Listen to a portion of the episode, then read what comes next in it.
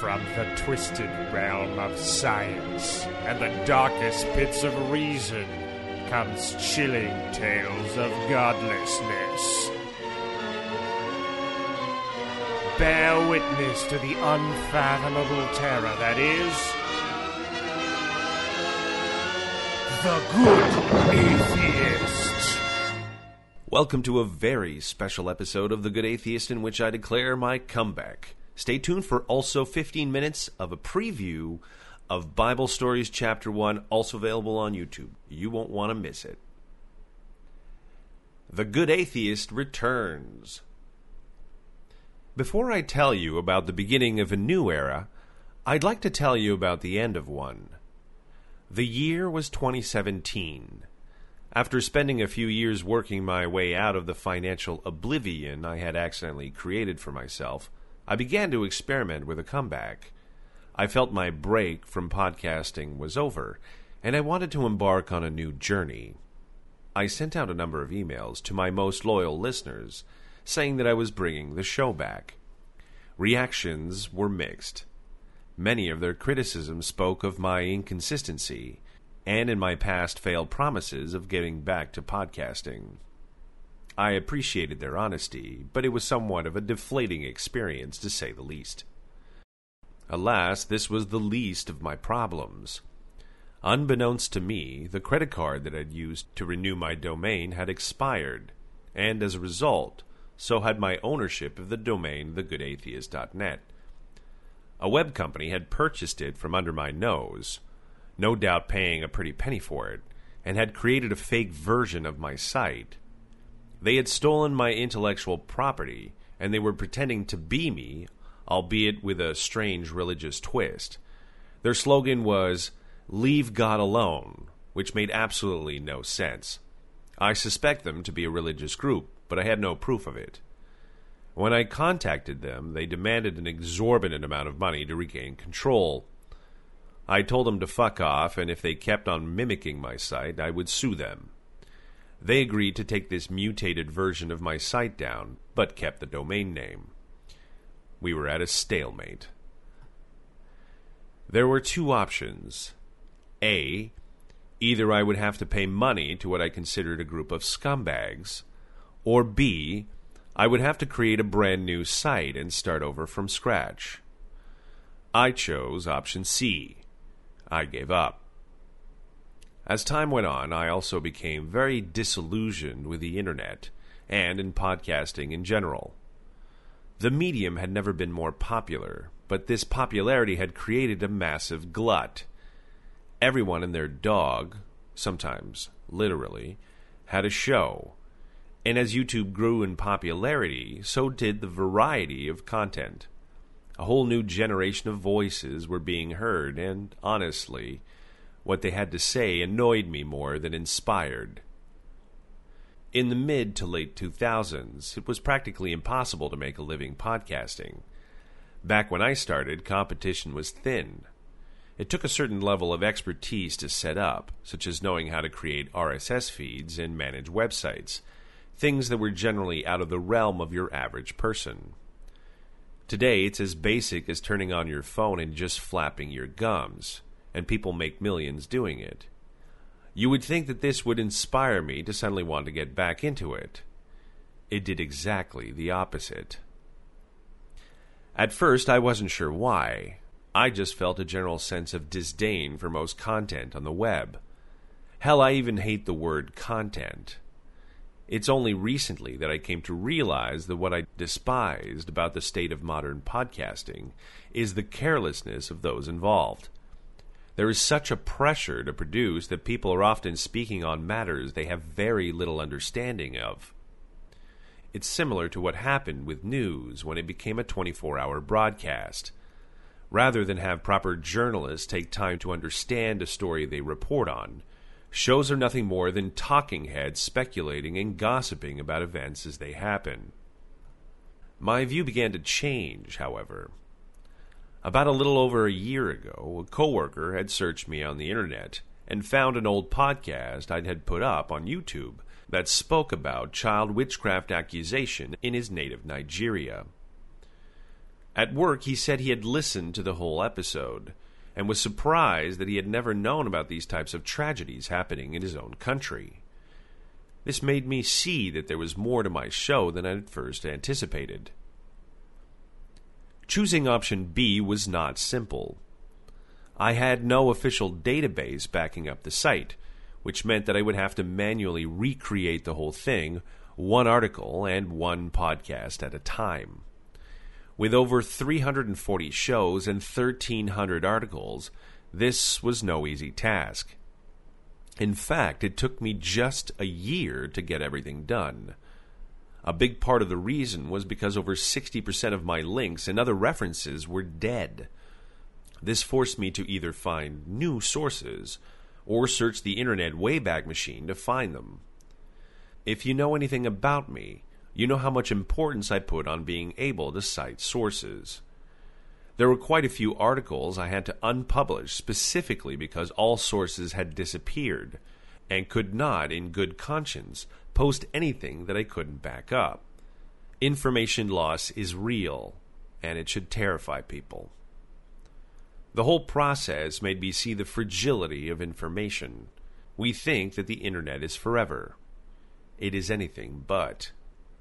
Over half of all atheist blogs that I regularly link to are gone, either due to lack of maintenance or for perhaps similar reasons to my own. It was a reminder that one must always fight entropy, and that this world, if you aren't growing, you're dying. And so it was time to start over. But where to begin? When I first started my podcasting journey, I was a 26 year old man with lofty ambitions and close friends equally hungry for success. Atheism was on the rise, and it felt fresh to speak out on this issue. Times have changed. I'm in my 40s now, and my friends have their own lives. Some are even reluctant to speak out against religion, as the internet has a way of interfering with a person's living. I know firsthand that employers are not very understanding when it comes to speaking out. I began by registering a new domain, thenewgoodatheist.com. I built a new website, and slowly, article by article, I reposted them all, making sure that the dates, topics, and categories were all done in such a way to make it easy to find. I sent out a few messages to those that had not given up hope in me. It was a small group. Over the span of a year, I tested out a variety of different formats.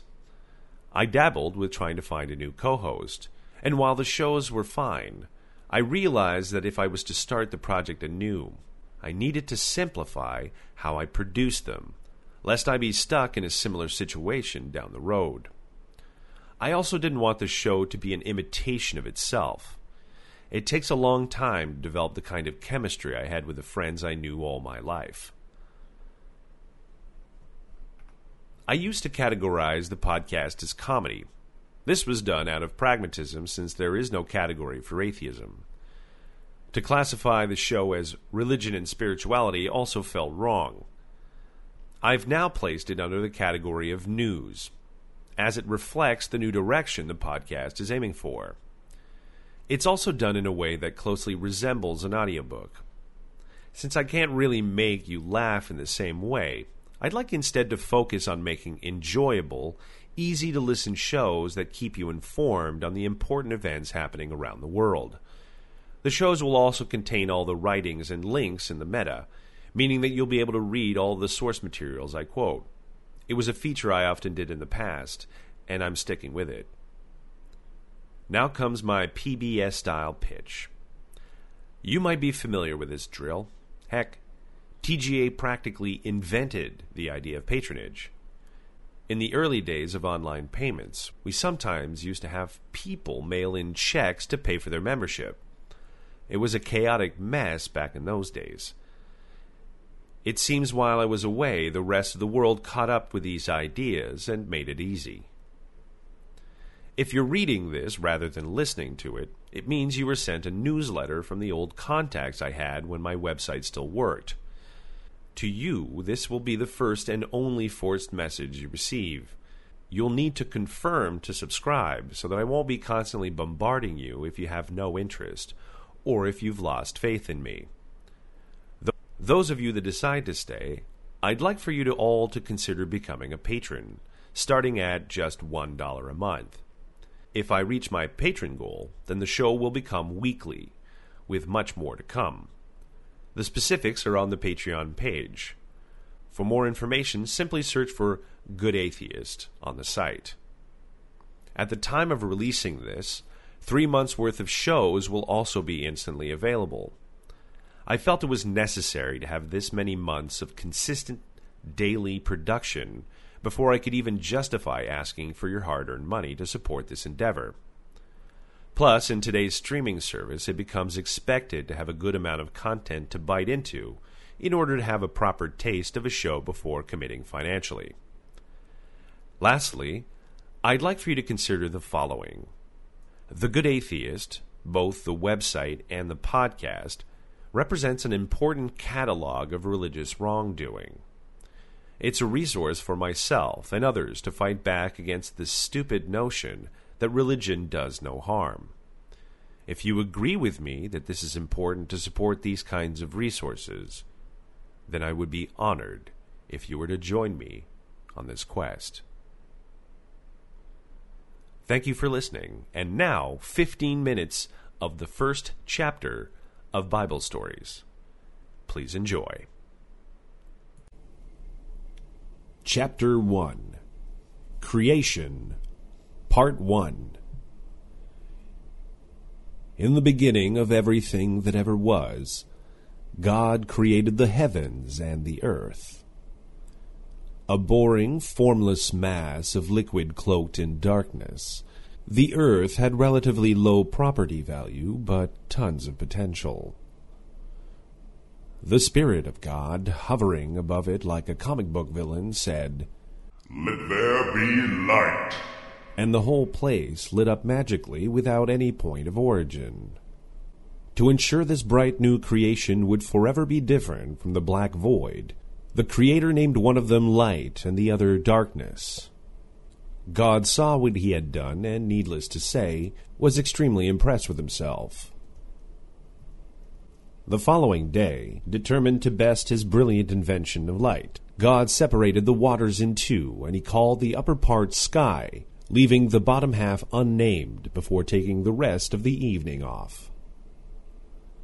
On the third day, he commanded the waters move aside to give some space for something more solid, and chose this moment to give both the land and the seas their familiar names and locations. Let the land burst forth with all kinds of grass and seed bearing plants, he exclaimed, brilliantly anticipating the need for each seed to produce the same kind of plant that bore it in the first place. He set the laws of heredity in motion before the day was through. Although it was difficult for even God to be certain if he had surpassed himself, he could see that it was all good. Deciding his new creation required adequate lighting, God set about creating an astonishing variety of distinct light sources that pockmarked the sky.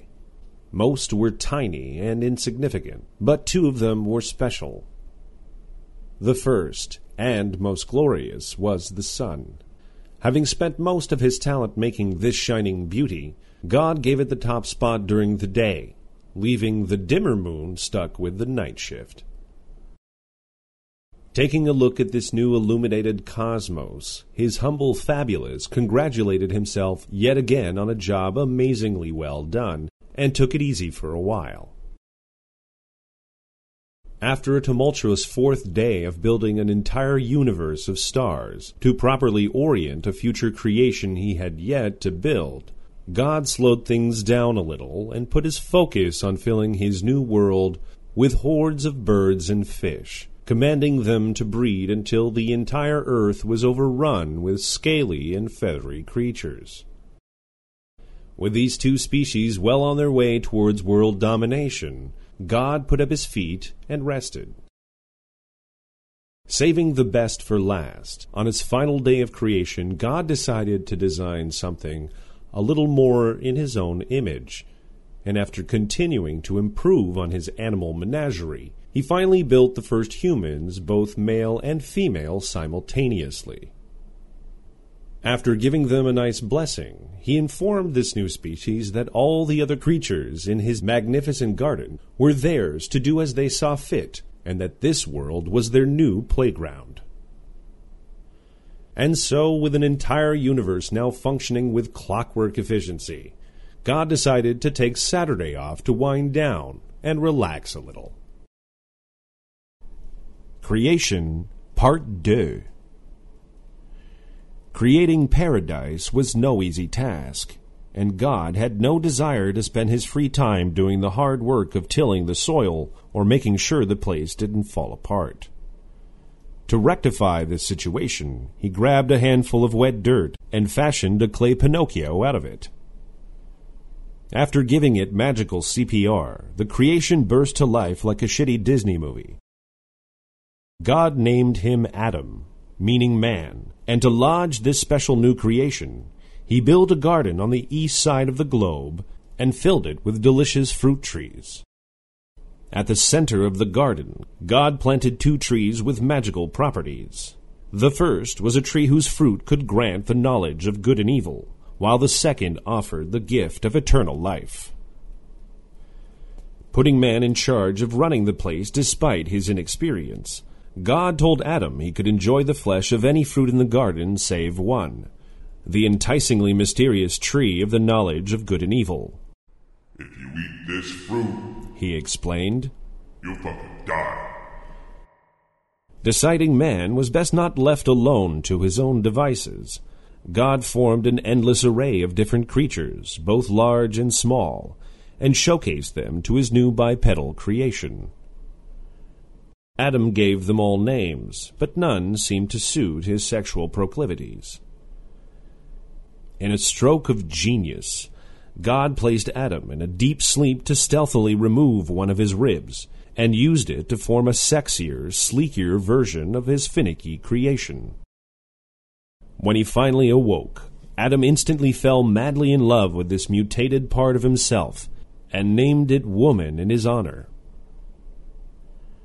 Of all the creatures created to service man, the most devious was by far the snake. One day he approached Adam's wife, who was eating quietly by herself and minding her own business, to ask, Didn't God tell you you weren't allowed to eat any of the fruits in the garden? Of course we can eat what we want. She replied, It's only from the tree in the middle of the garden that we aren't supposed to touch. God says we'll die if we do. You won't die, you stupid idiot. hissed the serpent. The only reason God doesn't want you to eat it is because he's afraid you'll become just like him and be able to tell the difference between right and wrong. That's all. Possessing no innate wisdom and enticed by the forbidden fruit, Adam's wife couldn't resist and took a large bite. She hurriedly shared the prize with Adam, and in an instant, both saw their extreme nudity and suddenly understood the principle of body shame. Gathering the most delicate fabric available at the time, coarse fig leaves, the couple fashioned the world's first and undoubtedly worst pair of underwear. In the evening, as God was strolling through the garden, Adam and his wife hid themselves among the trees to avoid being seen. Where are you? shouted the omniscient creator of the universe. We heard you, God, so we hid because we were afraid you'd see us naked. replied Adam. Who told you about the shame of being nude? God asked. Did you eat from the tree I specifically told you not to? Yes, but to be fair, she made me do it. Adam replied courageously as he pointed to his wife. God turned to her angrily and bellowed, How could you do such a thing, you twat? It was the snake. she said. He tricked me. That's why I ate it. Because you did this, Yahweh thundered at his slithery creation. I'm gonna punish you, snake. First, I'll amputate your limb so you're forced to crawl around on your stomach your whole fucking life. Then, of all the animals on this planet, I've chosen your species to be cursed with the most violent and twisted sex. Finally, to top it all off, I'll make sure your own offspring will be constantly trying to kill you. God then turned to the woman and said, From now on, it's gonna hurt like a bitch every time you give birth. And while you might feel a burning desire for your husband, he'll be your master from now on. So shut your mouth and do whatever he tells you to do. No questions asked. As for you, for the crime of having listened to your wife and done something wrong without the ability to distinguish it from right, I will now curse the ground and make it a pain in the ass for things to grow. You'll toil endlessly and have almost nothing to show for it at the end of the day. I'm even going to invent something called thorns on some plants so your hands get all cut up and shit just to annoy you. I need you out of dust, and that's what you'll eventually turn back into. Jackass! It was then that a chastised and defeated Adam finally gave his wife a name Eve, the mother of all people. After killing a few of his creatures and fashioning some clothing from their hollowed out skins, God presented his children with these final parting gifts. Deadly afraid that they might disobey him again and eat from the tree of life and become gods themselves, Yahweh, like any inexperienced parent trying to discipline their child, chose the only course of action. He kicked them out of the house for good. As a positive sign of future relations, God stationed uber powerful angelic security guards at the east side of the gate and set up a friendly flaming sword to forever guard the path to the tree of life. Life was harsh in a new land cursed by a loving God, but Adam and Eve trudged on, and like any young couple in love who barely know one another, they quickly had a child. Despite the pain of labor, Eve was grateful for her new son Cain, and thanked God for her baby. The couple soon had a second son, whom they called Abel. Abel became a shepherd, while Cain labored the land. When it was time to make the first sacrifices to God, the sweet smell of sinew and burnt blood pleased God more than that of roasted vegetables. This greatly angered Cain, who had worked harder for his sacrifice. Why are you so angry? asked God. If you act cool, then there won't be a problem. But if you don't fall in line, you better watch out. Sin's out there to destroy you, pal. I should know. I invented it. Enraged by jealousy and refusing to listen to God's advice, Cain invited his brother Abel for a nice walk in the field. When no one was looking, a simple feat given the size of the population, he grabbed a nearby rock and cracked Abel's head open like a walnut. Shortly after burying his brother in a shallow grave, Cain was visited by God, who inquired on the whereabouts of Abel. I don't know. He said, overreacting. Am I my brother's keeper, man?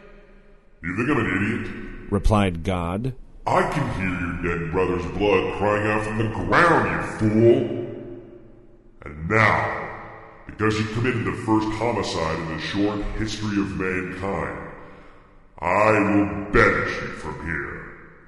From this moment on, you will be a vagabond, forever roaming the earth like a bum. Hey, man, that's a bit harsh for a little old fratricide, don't you think?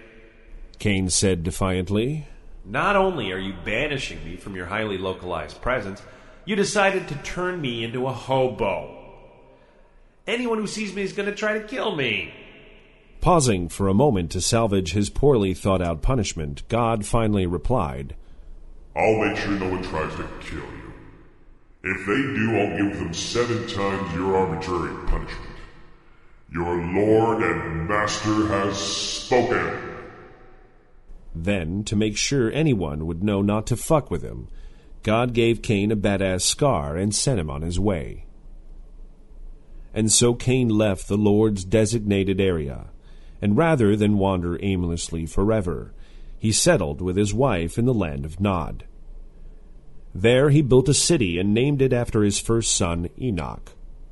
His family would go on to have a long line of descendants, some of whom became successful inventors and smiths, while others went on to become the world's first musicians. As for his great great great grandson Lamech, not only was he the world's first polygamist, but he also continued the family tradition of taking a life and promising the Lord's revenge on anyone who would dare punish him for it. At the tender age of a 130 years old, Adam had another son whom he called Seth. Though unremarkable in life, Seth would live vicariously through the achievements of his own son Enosh, who set the precedent for worshiping God. Time marched on, and some of God's angels began to take notice of all the hot, available females down on earth.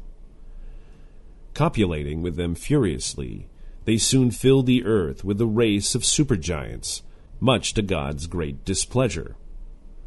While it was true that people were sinning less, this was mainly due to the fact that the Mighty One had reset the maximum human lifespan at a century rather than a millennium or so, although this had done little to fix the basic problem of everyone being a little shit. Disappointed with how his first attempt at creation had turned out, God regretted creating them in the first place. I'm gonna completely wipe them off the face of the earth. He said to himself, heartbroken. And I'll destroy all the animals and birds who walk on the land for good measure. Sorry I ever bothered making these assholes.